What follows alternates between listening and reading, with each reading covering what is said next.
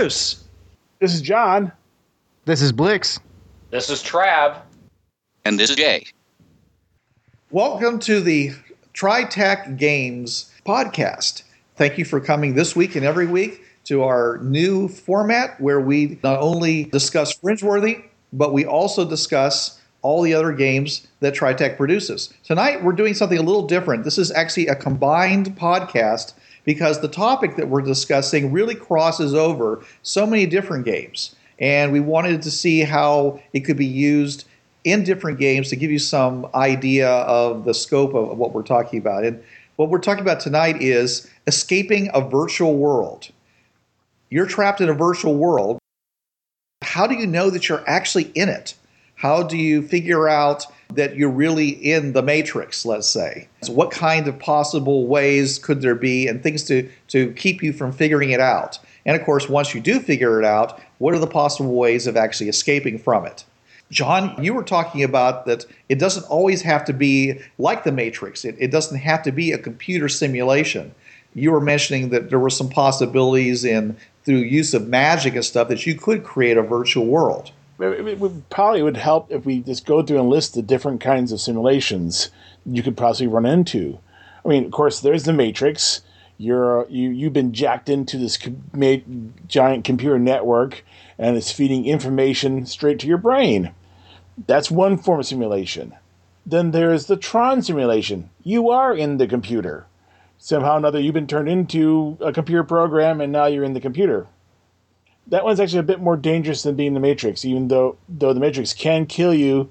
In Tron, if you're if you're in a Tron simulation, you definitely can get killed in the simulation because you are really there. The other, of course, is, our, is the other perennial favorite of, of, of a certain TV show that had a five year mission, the holodeck you're in a holodeck simulation, and you may or may not remember going into it, but now you're stuck in it. And you, if you call for the arch, you can't find it. It doesn't show up. So now you got to deal with that. What I, I, like to, I love to call it's it's a reality simulation. That is, uh, if you're a fan of the old TV series The Prisoner, The Village is a form of simulation. Yes, it has real people. It has real buildings but it's constructed on a set of arbitrary rules and ways of doing things that it is, for all intents and purposes, a simulation, even though it involves real people and real settings and, and reality, basically. Um, after that, we have um, I like to call either magic or psychic simulations. Uh, a great example of that one is an episode from uh, Red Dwarf called Back to Reality. Characters in that episode were in a group hallucination that was shared psychically amongst themselves, so they could interact within that hallucination as though it was real. And then there's finally there's another form of simulation, and this was actually was done in the remake of The Prisoner in 2009. It's a consensual reality, a consensual simulation where you're still in the your body's in the real world, but it's sort of like either through a psychic or a computer or some sort of some unknown mechanism, everyone is living in this consensual reality of or simulation. I don't understand what you're saying. It's different from, from a computer simulation than in a consensual, the rules are agreed upon by everyone.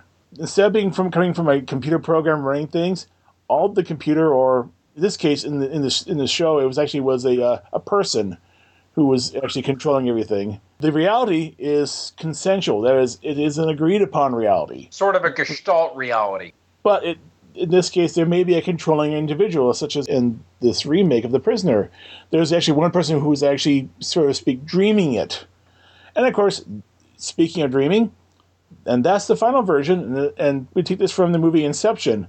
You're in a dream. It may be your dream, it may be someone else's dream but you're dreaming and you got to figure out how to wake up. This one can also be uh, different because this one can actually have a lot of things happening that make perfect sense within the dream world, but make no sense in, in reality. And the trouble is, if you're dreaming, it may make perfect sense to you, and that makes it very hard to determine if you are dreaming or not. Another couple, couple of other good examples of the dream world. Um, you have the movie The Cell. You have mm-hmm. uh, Freddy, the Nightmare on Elm Street series. Yep. Uh, the movie Dreamscape. Paprika. Uh, it's an anime movie called Paprika, which is actually another great one. Oh, that thing was crazy. Yeah, because that one, the dreams invaded the real world. Yeah, that, that was actually a pretty cool movie. To get ideas for dream worlds, there are ton of ideas out there, and you could blend them together, which would lead to control issues. If everybody's in the consensual one, then that would be controlled by everybody, and then I guess people who can, who know how to work the system better would have more control over it. If you're in your dream, of course, you naturally would have more control over it. And then, of course, when you're in somebody else's dream, you're more at the mercy of them, unless they don't know what you know. They don't have any idea that they are actually hosting the dream, or don't have any skill in, in using. You mentioned about combining these. Technically, the Matrix would be sort of a combination because, yes, it was through a computer simulation, but also the people were asleep. So, technically, because the machines got into their minds and knew how to work, you know, the, the gray matter in there, they were asleep dreaming, but it was in a consensual computer generated virtual reality. So, that's another form of a combination of these six that John mentioned. Right. And another thing about the Matrix, where it is sort of consensual, is that the only reason things work the way they did in the movie, the only reason why certain people could do special things is because the reality of that world was based on the general reality of everybody in it. Otherwise, it would collapse. It seemed to me that the computer was enforcing its rules. It said to the dreamers, who had known no other reality other than that presented to it by the Matrix itself, it said, These are the rules, this is life, this is how it is. And so they accepted it as truth, and therefore they never questioned any of the rules, and they never tried to go against any of the rules. Yeah, but Bruce, they, they did mention, though, in the story that when they tried to deviate from a realistic environment, it, it fell apart. Like they tried to make the world perfect for everyone, and it didn't work. They said it, it collapsed. Yeah, that was the first Matrix. Uh, the art. I remember the architect saying that. That goes toward you know how you would discover that you were in uh, a virtual world and how you could escape a virtual world. But initially, you know, the idea is that you're presented with a world which you find acceptable. So there's a number of conditions under which you know we would find uh, a virtual world acceptable. One would be where the world is so different from our own that we lose any ability to evaluate it, such as if you were in a world where there was magic. It's a virtual world, but people are casting spells and things like that, just like a fantasy story, and you're expected to believe it. As long as there's enough, let's say, mundane rules that are being followed, you know, such as gravity still works, you know, pots are hot, ice is cold, things like that, then when people bring in the the fantastic, like the ability to cast spells and such, then you say, okay, well, I guess that's there are different laws of reality going on here, and this could happen very well in Fringeworthy because we know that there are places out there like that. Right, right. I, I do think it's important, though, as a GM, is how you introduce this to your players. The standard opening to these is that they wake up and now they're in this new reality and they're trying to remember what were we doing before we woke up? They may have false memories implanted they may not. They may just be they may wake up and wonder why am i doing in this strange village? If you're totally amnesiac then that would actually make some a certain amount of sense because then you'd have nothing to base reality on except what's presented to you. But if you said, Well, I remember walking down the street and, and stuff like that, and then wham, I'm now in this bizarre world that doesn't that doesn't match any place I've ever seen before, then you're making it a lot harder to accept the reality. So the idea of them implanting some kind of a thing like a memory of an alien abduction or some portal in a world that has portals like Fringeworthy that you go through and you find yourself in an alien world or you know some kind of a ancient artifact or even an angel appearing and doing something giving you some rationale for being in the place that's actually a virtual world that's important for cushioning that initial connection. So you don't have to start with i wake up and i don't know anything or i wake up and it's a totally different place than i was before. The red dwarf episode had a great way of doing it. They were hit with this neurotoxin that put them into this suggestive state where the this creature called the despair squid could control their, their thoughts and their memories and what they can experience. And it had them die. and then they woke up out of the game console. Basically, the game pod opened up, and they were and they came out, and they said, "Ah, you you've been doing this for the past four years, and the game's over." We're told all your past experiences was a game. One of the problems with determining am I in a simulation? First off, you're already in a simulation. You're playing a role playing game. So we're doing this multiple level thing here going on. Am I in a simulation in a simulation? We can't consider that, John. I know. You know, we, we have to consider the information that's being given to us by the GM as far as helping us understand Yeah. that we're in a virtual world, the clues that they're going to give us. One of the things that keeps us from understanding immediately that we're in a virtual world is a reasonable backstory for why we're there. Yes. The second thing that I can think of is where the laws of reality don't match what we expect to be real. That's that really makes it hard for us to believe that we're actually in a real world instead of a dream world or a virtual world, uh, you know, computer system. The movie version of The Wizard of Oz with Judy Garland. It was all a uh, dream, but you know, to Judy, it, made perfect sense. She was in another place where magic worked, and there was things like Munchkins and uh, and Wicked Witches and all that stuff. Well, John, I, I I don't know if that's entirely true. Maybe that's what happens when you get back from the land of Oz. Maybe she wasn't really in a dream. Maybe she was really there. When I watched it, that's kind of um, I, I kind of got a it wasn't really definitive kind of feel. But Yeah. maybe that maybe it wasn't. I mean, maybe it was just cut and dry. You know, the way the storyline was written. I think the way the movie was written, you were supposed to believe that it had all been a dream at the end. Yeah, all the farm hands turned out to be her companions on the road, and you know everybody you know that she, that she had known uh, in the in the movie uh, up to that point were all there. You know, in in the actual dream fantasy world. yeah, Well, I know that, but it, it maybe I'm just taking it too far because I, you know, I, a lot of the modern movies today always try to leave that as a question. How complicit are, is the actual participant in the the dream reality, or I shouldn't say the, the virtual reality itself? yeah. Is it making you generate content? Because if you are, then everything that you generate, you're going to find completely plausible and acceptable because you're doing it. So we're talking about what's that Schwarzenegger movie? Uh, Total Recall. Total Recall. Like Total Recall, Total Re- he wanted that to be the truth, Right. and and you're you're on purpose left not to know the answer. I personally believe that it was a dream, and and there was, there was lots of evidence to support that. But I know other people believe otherwise, and that's okay. They That- did things on purpose in that movie to make it questionable. right. Yeah. yeah. How the heck did his wife get to Mars in less time than he did? She had a a faster ship that had a more expensive trajectory curve. Maybe. I mean, they act as if he like got on the ship and the next day he was in Mars. It was probably a month later. Yeah. But you brought a good point there, Bruce. If you're in, in a simulation of some sort, whatever it be a dream or a computer simulation or whatever, there's a gimmick in Inception. That's right. This is going to be a spoiler. This is a spoiler alert. All right. Well, in, in Inception, and I said this is a spoiler, there's this thing called the totem. It's a an object that has specific physical properties that only you know. And they use this in, in the movie as a way to determine if you're in the dream or not. The trouble is, if you know what the properties are and the object's with you in the dream, it'll probably work just fine because you know what the properties are because you brought into the dream with you.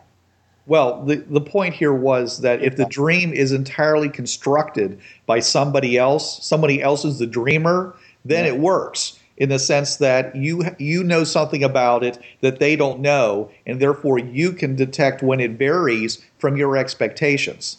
That's correct. Uh, if, you're, if you're in a simulation, computer simulation, and you have your totem with you, well, you know, uh, that means they, they've actually scanned your body. They probably scanned the, the item and they know what its secret is, and it'll probably work just fine. If it's in the game, then it, it just depends on what it is. If it's something that's known to you, that's personal to you, Yeah. then I can see where that would be a problem. Yeah. because the computer system would therefore know about it. As you say, they would scan your clothes, they scan your belongings, so they would know. Uh, I would think that someone would know about that. But if they weren't very smart, if they were just creating a generic world that you were in, then yes, they could pick something that was the wrong size. how heavy is a Big Mac? I don't know, but Yeah. I mean, I know it's at least a quarter pounder before it was cooked, but how much is it actually after you put all the stuff on it? That sort of depends on uh, who is providing the content for the dream. And most of these things, when it comes down to the uh, how to detect whether you're in the dream or not, or in, in the shared reality, it really does depend an awful lot on who is providing the content. I can pretty much say that if you're providing the content, then you probably won't be able to detect that you're in a virtual reality. Yeah, yeah. That would be like if somebody is using your mind as the template for the dream. Yeah, well, if it's all based on what you know, even if someone else is feeding it back to you, you're going to have a very hard time picking out, okay, this isn't real. Somebody else with, let's say, very little knowledge of Earth culture, let's say, oh, I'm going to use for game setting the Constantine or an incursion decide to hook you up to a dream thing. If you don't know anything about Earth culture, you're going to be able to pick out pretty quick that okay, this is at least not Earth. You know, something's not right yeah. here.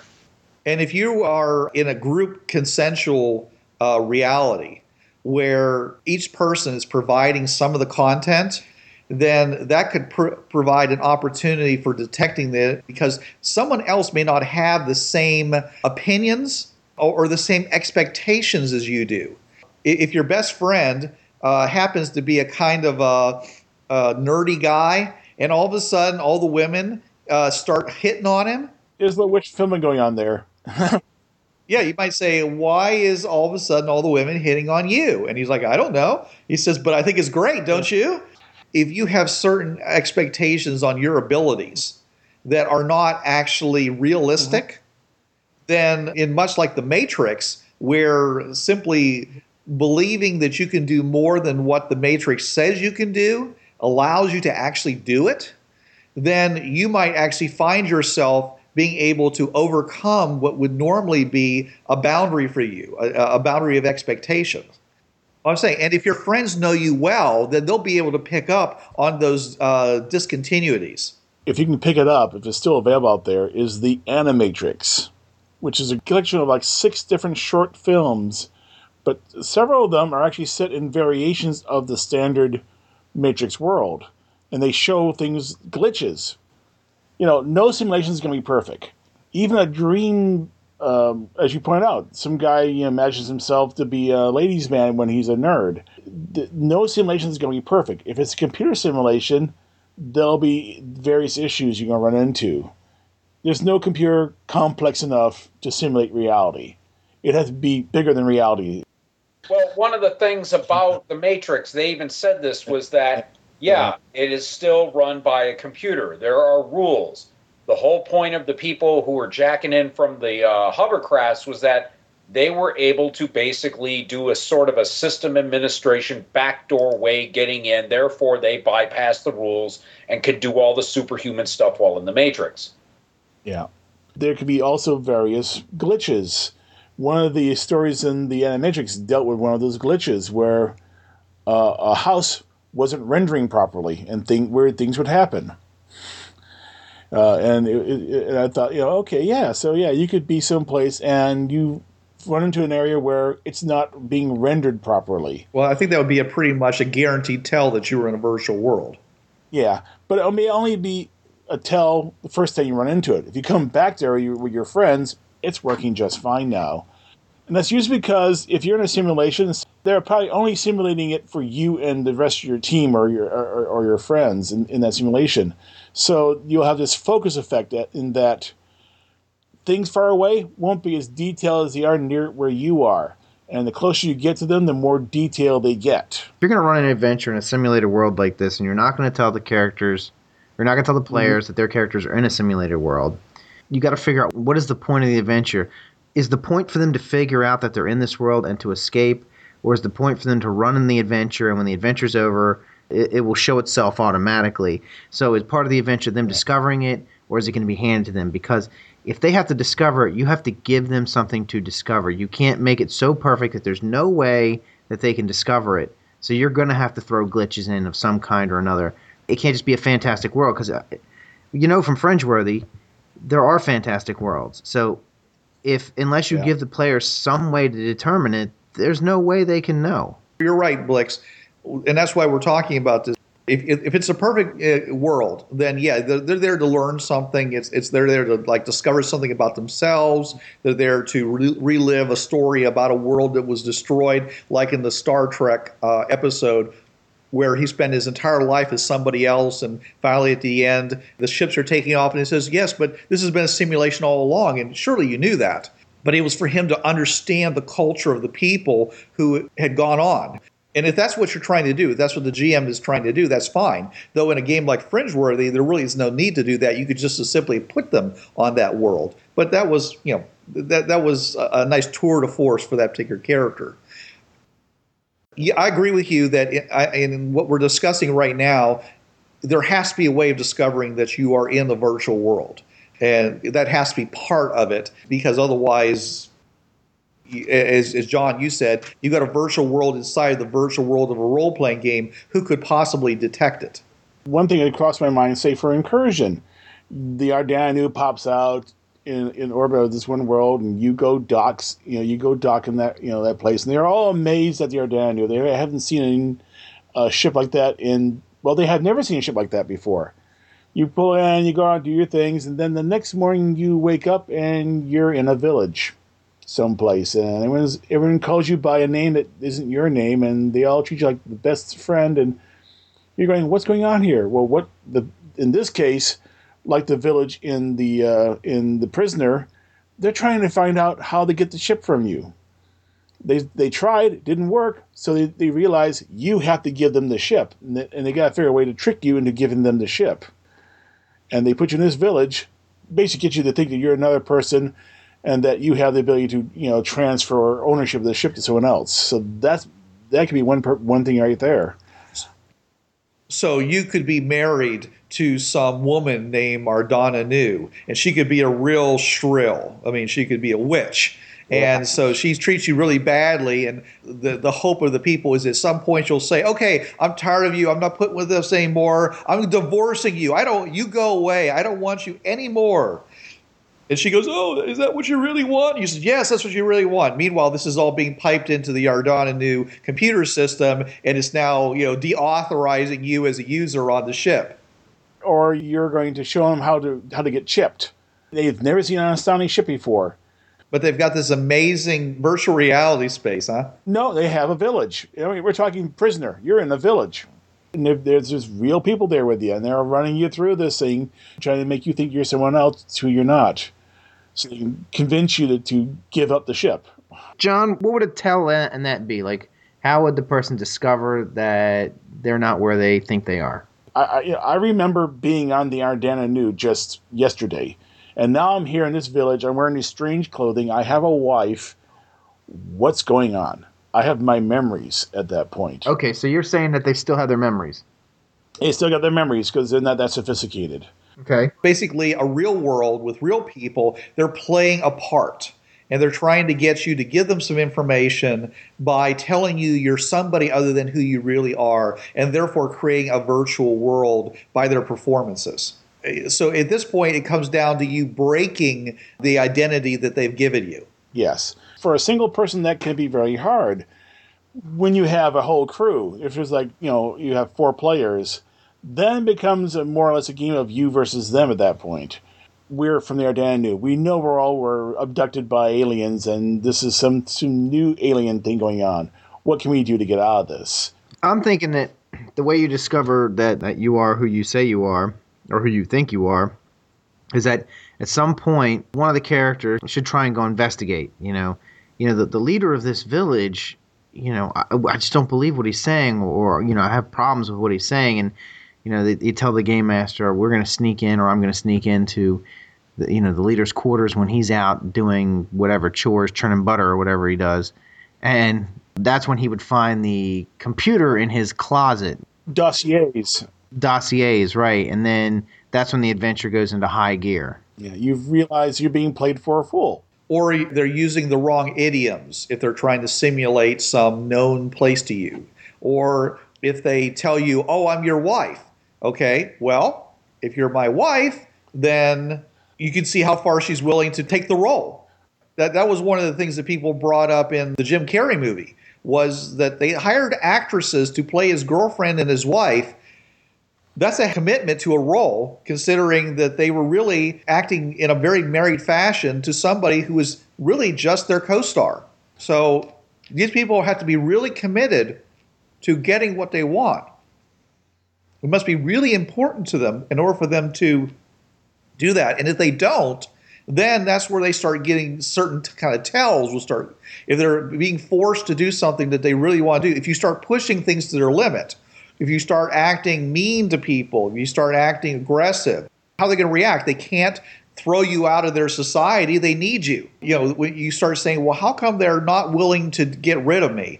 Can i go on a hunger strike? Will they let me do that? Uh, we're assuming that you suspect that things may not be as you think they are, then you have to start lo- looking for those limits. This is a real world, so therefore all the physical laws are going to match. But you can start checking out the dossiers. Oh, you were a, a handball player. Really? Oh, let me take this ball. Let me see if I can actually hit, you know, with my hand a ball against the wall with any kind of accuracy. Oh, I used to run a mile a day uh, with these stick legs and this pale skin. The underside of my arm has never seen the light of day for 20 years. And you say I've been outside, you know, being part of a sports team? Yeah. You know, you, you can examine your own body for things that don't match up the way it should be matching up to somebody who's been engaging in those activities. Mm-hmm. Let's take it the other other route. You're in a computer simulation of some sort, either a holodeck where you're physically there but everything else is fake, or you are in a computer simulation being piped into your head. What can you do there? Since it is an alternate reality, that's where you can actually start testing the physical laws.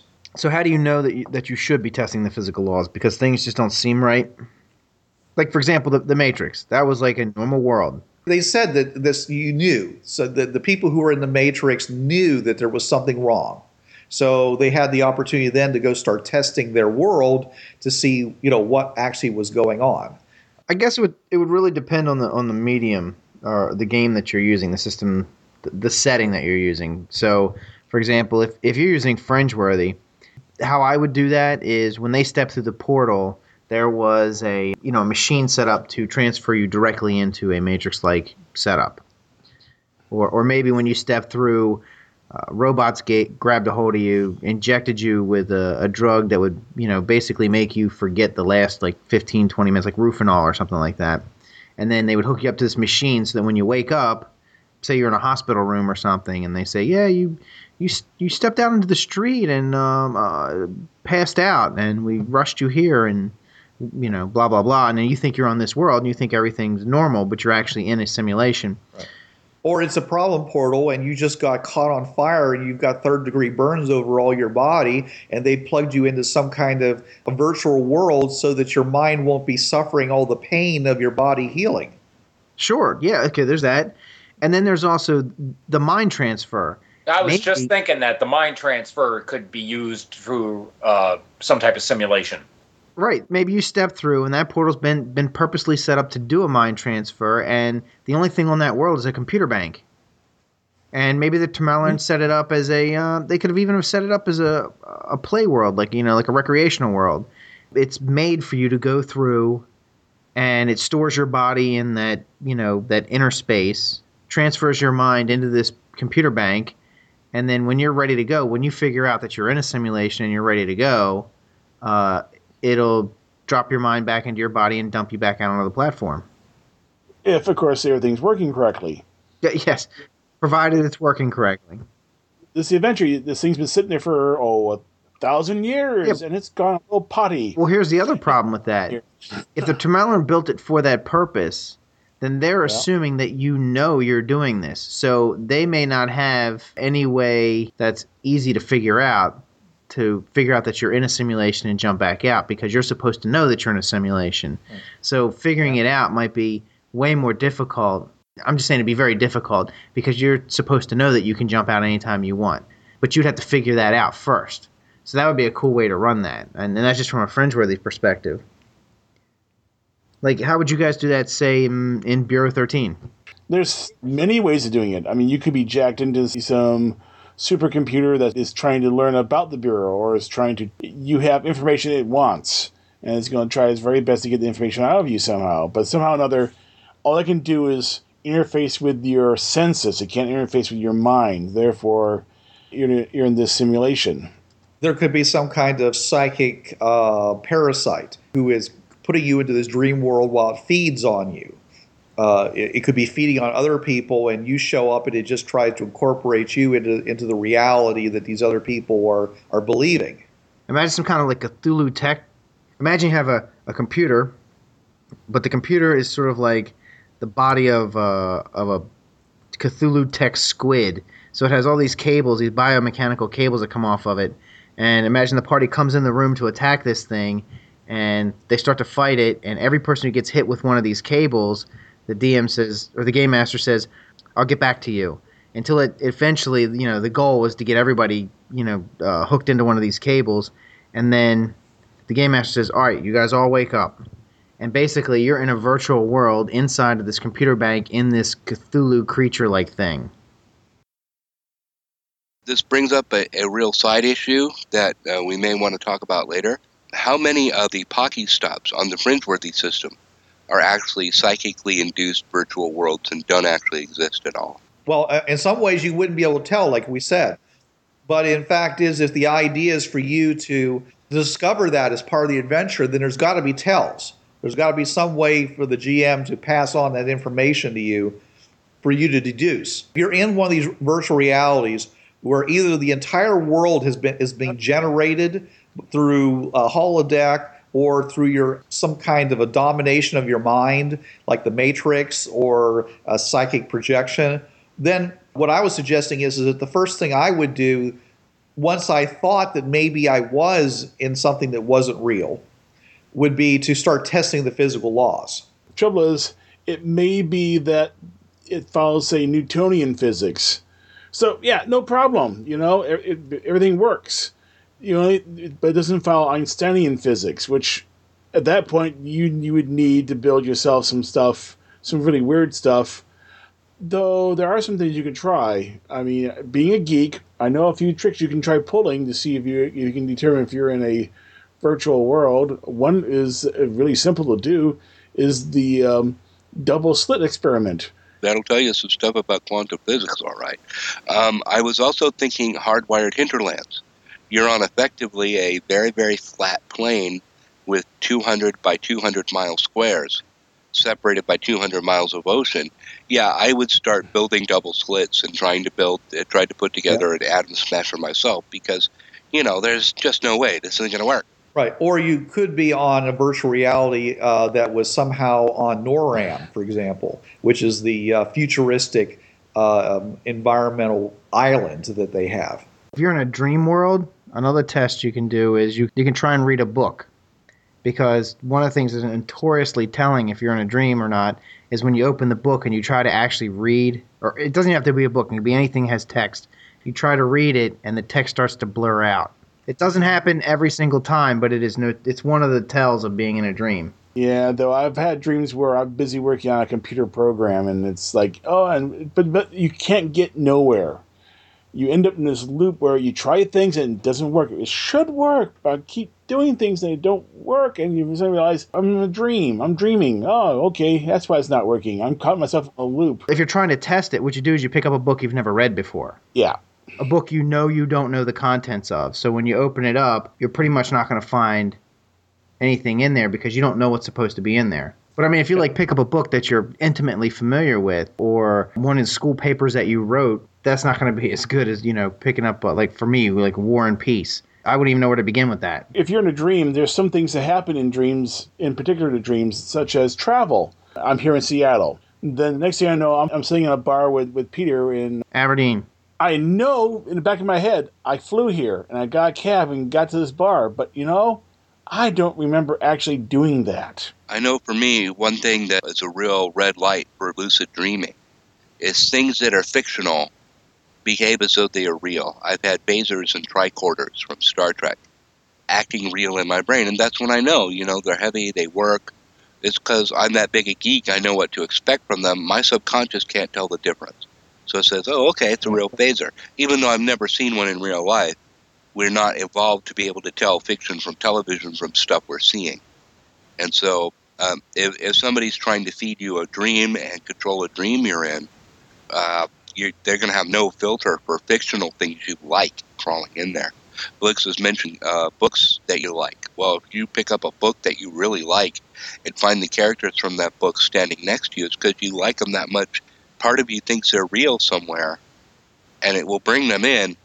And if this thing thinks that a lucid dream is going to be a viable substitute for reality, it's not going to be able to tell that you don't know that guy, that you don't really experience, you know, James Bond in real life. And so when James Bond starts showing up and says, "What are you reading?" Then that's when you go, "Okay, something's really up here." Or TV characters suddenly appearing as themselves.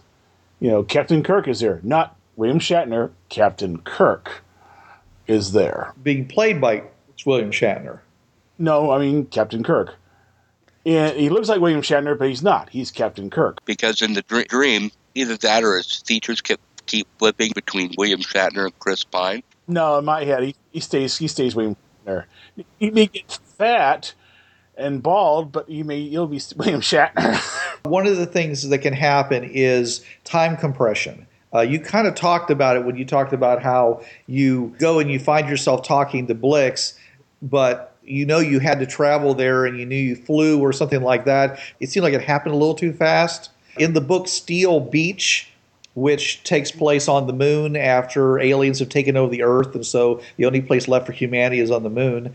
Uh, at one point, one of the characters is placed into an artificial reality, and they actually are on an island, and it's like Robin Crusoe. It's a great dream, and, and for the longest time, she believes it. But then she suddenly realizes that she has built an entire hut with a, a veranda, and she's got a working kiln and she's got like you know a, a, pleasure boat down on the beach and she's done this in like three months. Yeah.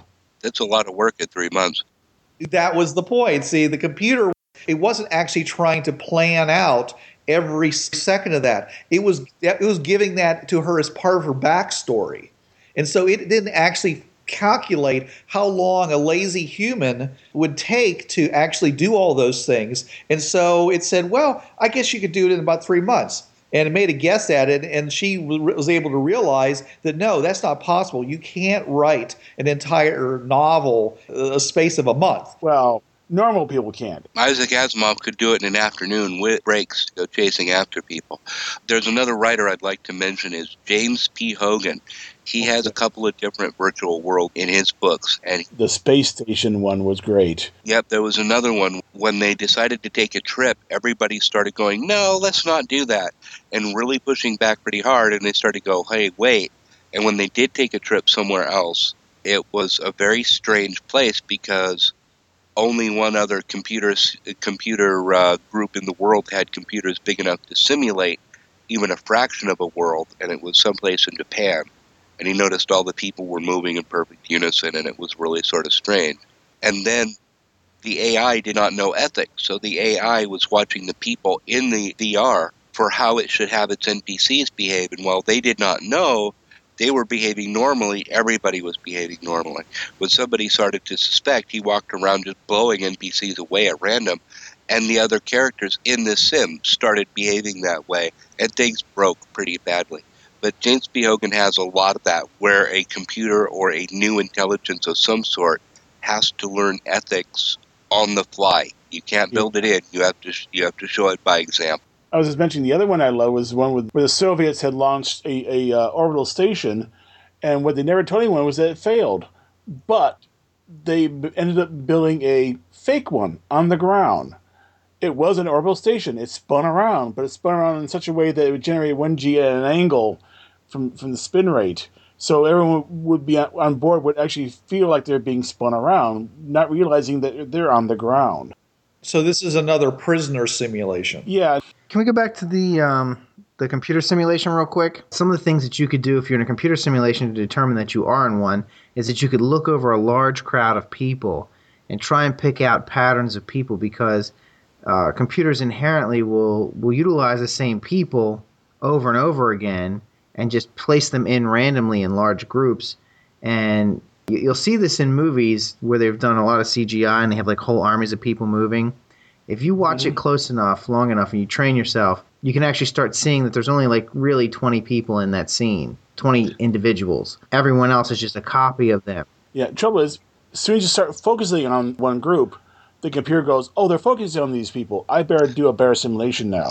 Well, that's if it has the ability to do that. It may not have the ability to do that. It may not be reading your mind. No, but it can see where your focus is, though.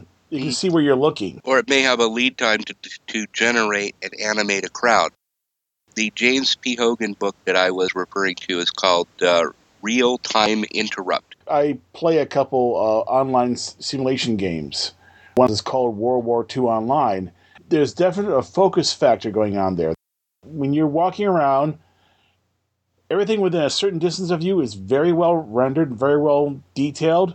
But farther away, the detail goes away. In fact, you can see grass growing as you walk up to it in that game. Now, of course, in a much bigger and better simulation, it's not going to be like that. It's going to be, be more like Avatar where things are well detailed. But the thing is, the detail in far distance is never going to be as good as the stuff up close. But it doesn't have to be because your eyes can't resolve that. That's true. But the detail may not be fixed. That is, it's being generated randomly or, or fractally or something like that, which means it's never it will never be rendered the same way twice. There's kind of a haze and a fog out in the middle distance. It makes it look really cool, but if it's always there, you know it's a rendering trick to cut down on the CPU time. Talking about the fractal rendering, you know, I walk up and look at a tree. I see a bark pattern. I walk away. I come back.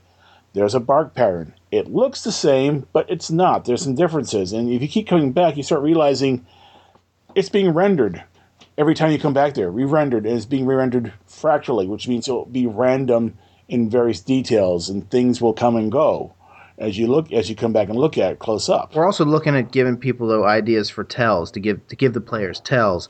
So that's a good tell. You know, if somebody decides like you don't have to tell them that. You can you would Yep. you would reveal that to them if they start asking about it or they start you know they, they try to look or it's getting too late in the evening and you're like all right make a perception check. For another tell in that same vein, you could do a sprite like thing. So as the person's looking at a tree, he goes around the tree and the bark pattern never changes. So it's always the same no matter what angle he looks at it. You know, that would be a good tell. You spill some salt, and the salt falls out in this really regular pattern. Or here you go, check this out. You go to a McDonald's and you get a hamburger, right? And it's a good one. And it's a good well there's a good tell. But you look at that burger and you go there and you get another burger and it looks exactly the same. Like the lettuce is coming out in the same way. And then you're like, wait a minute, you order another one, it comes out exactly the same. Or so you don't notice, but every time, you, no matter what time of day you go there, from opening to closing, it's the same people behind the counter. Right, right. And they they start the conversation out the same way. So that's another good good tell right there if you want to give stuff away. You start conversations with random people and you start getting canned answers for the same questions. Yeah, It's, it sounds like most of the role playing, uh, computer role playing games I've played. Right? Yeah. Yeah. One of the most irritating things I've run into in Fallout 3 is where suddenly, because you've been doing nice things, you'll have someone run up to you and they'll say, I can't tell you how grateful I am for all the things you've done. I just wanted to give you this. And they give you some random object that is, is of some value as, as an act of appreciation. And then you go over here and you click on them uh, and they say, I have nothing to say to you. Why don't you leave me alone? And I'm like, oh, so where's all that gratitude now? Why? Why are you being put in simulation? We've hit, we've mentioned it a couple of times, but it's usually one or two things. I imagine one, they want to get information from you. You have information they need, and they're, they're trying to pull information from you, and or you're trying to pull information, you know, from the characters for some reason. Or two, you're stuck in someone's broken game. Well, wait a second, John. I, I think you're being way too limited here. Okay. You said they want information. There's a lot of other things that they could want from you. Could want you to be a breeding site for their young. Uh, they could want to use your body as some kind of a as an engineering production system for various chemicals. I think this goes back to when you're a GM and when you're a storyteller. Yeah, If you're going to put a virtual world in there, it has to have a purpose. It has to be doing something there, and it has to be doing something related to the characters.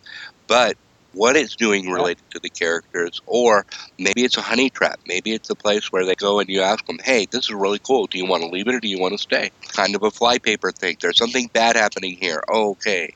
Now you have to figure out how to get out. Yeah. But, you know, that doesn't mean that that's germane to any of them. That's just the storytelling part. Right. It could be a morality test. Yeah, if we're talking Bureau 13, uh, you're agents, and there's some person out there invading people's dreams. What you're trying to do is catch them and stop them.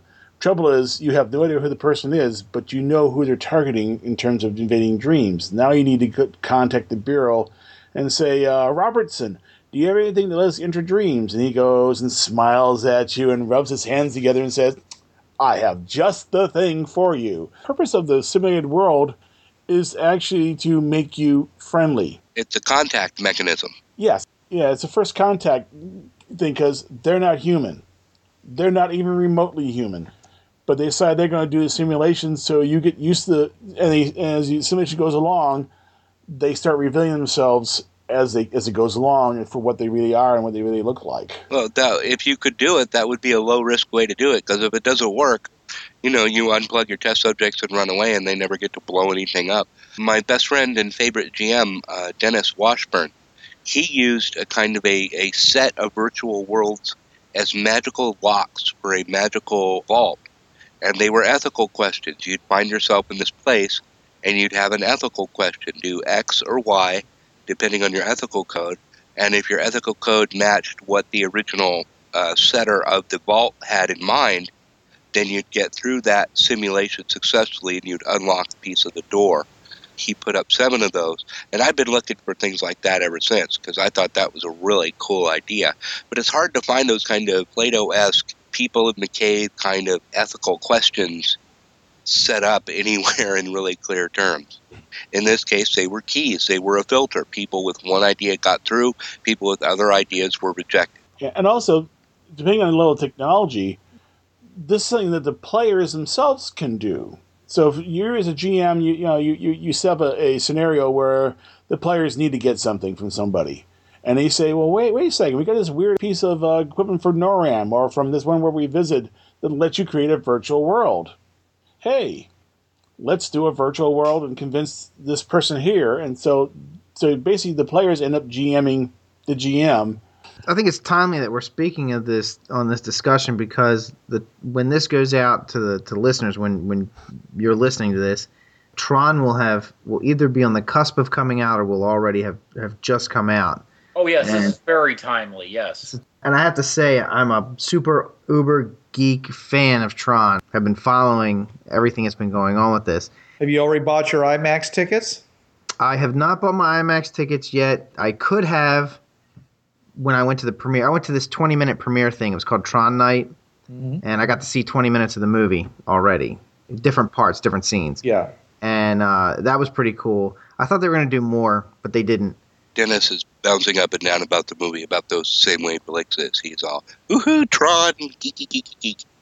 Right, right. And, and this is I haven't been excited about a movie in a very, very long time, and it just it's uh, it's kind of cool. But but anyway, I thought about how interesting it would be to do a Tron type setting for Fringeworthy, and I was trying to think of what the best way for that would be because there's, there's all kinds of ways you can approach it.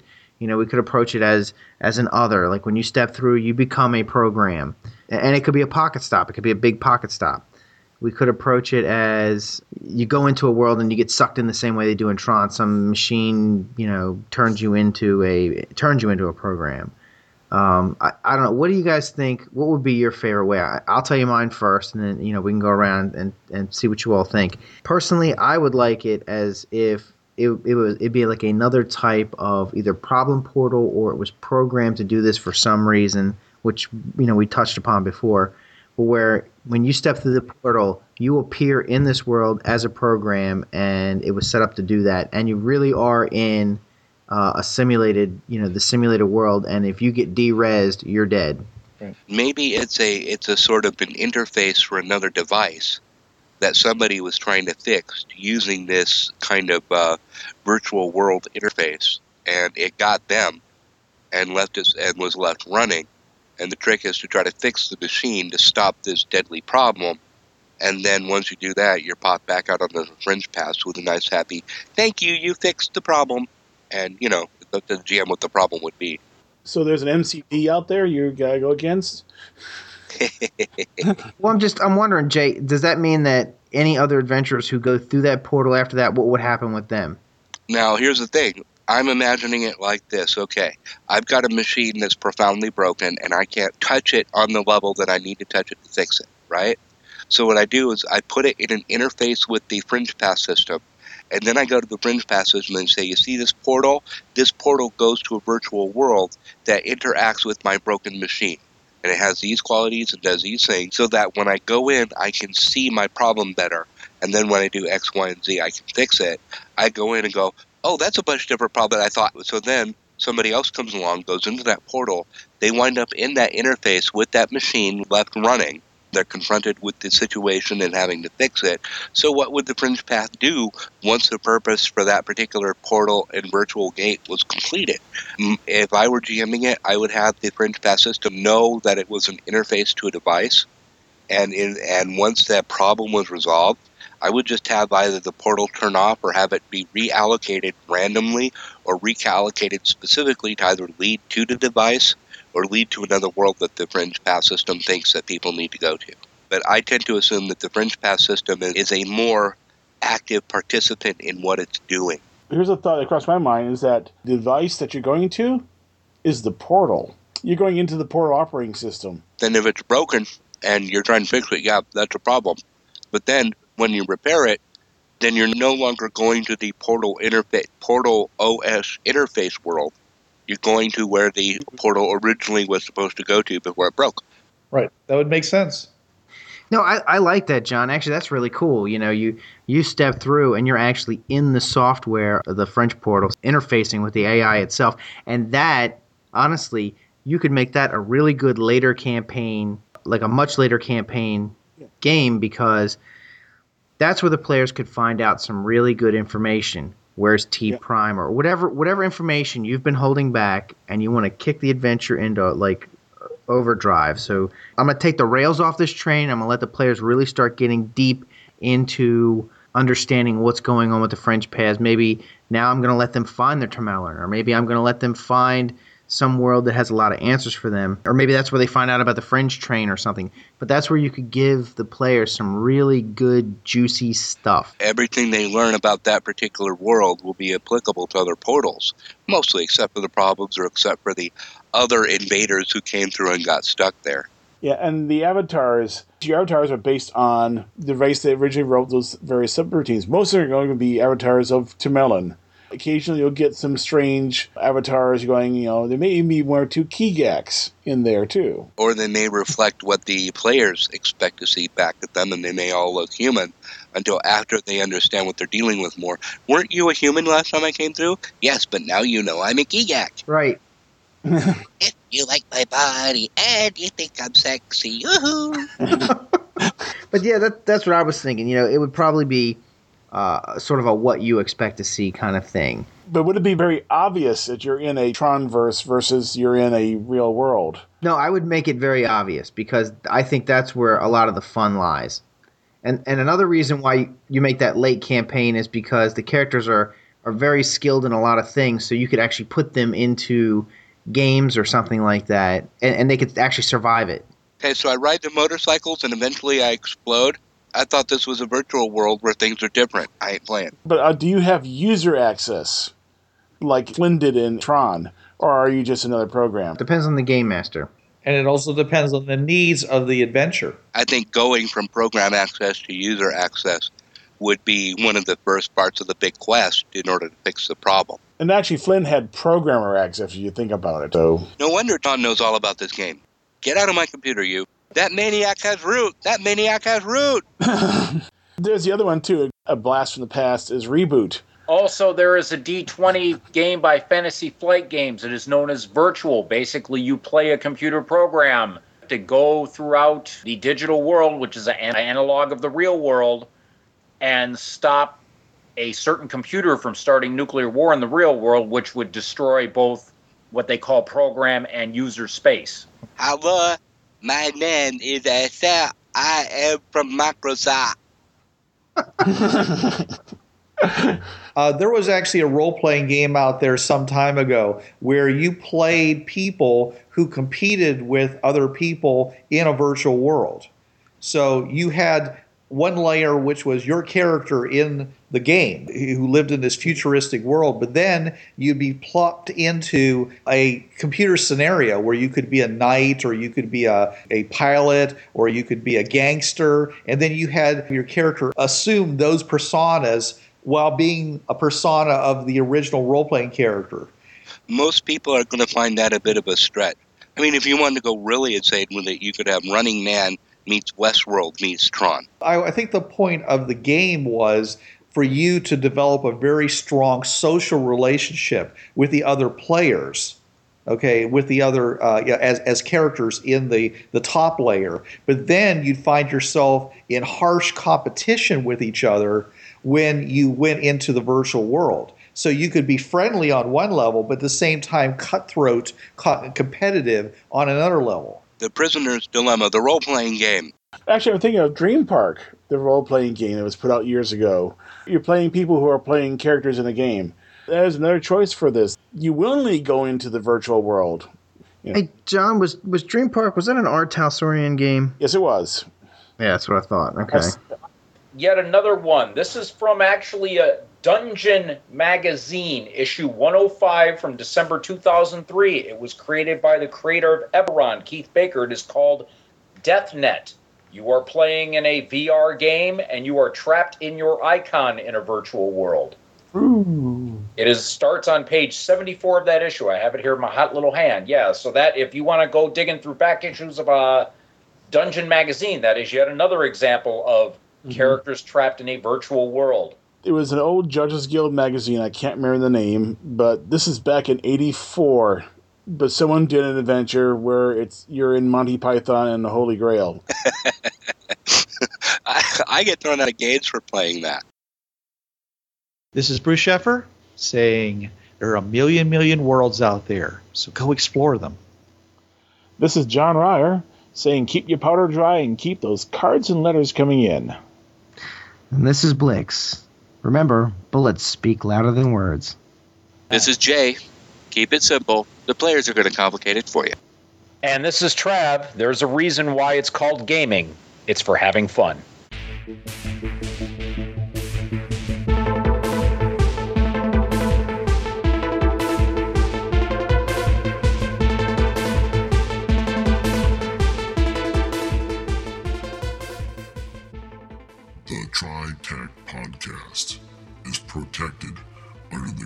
Commons License 3.0.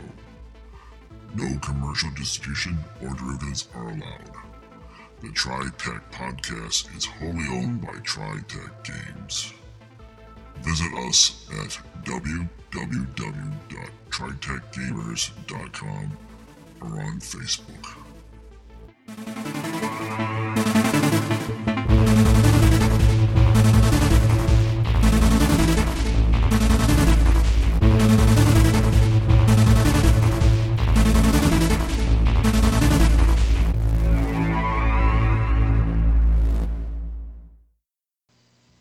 Hi, this is Trav of the Travcast, hour three of Blind Wolf's Rubber Room Association on DementiaRadio.org, Tuesdays, 8 to 9 p.m. Eastern.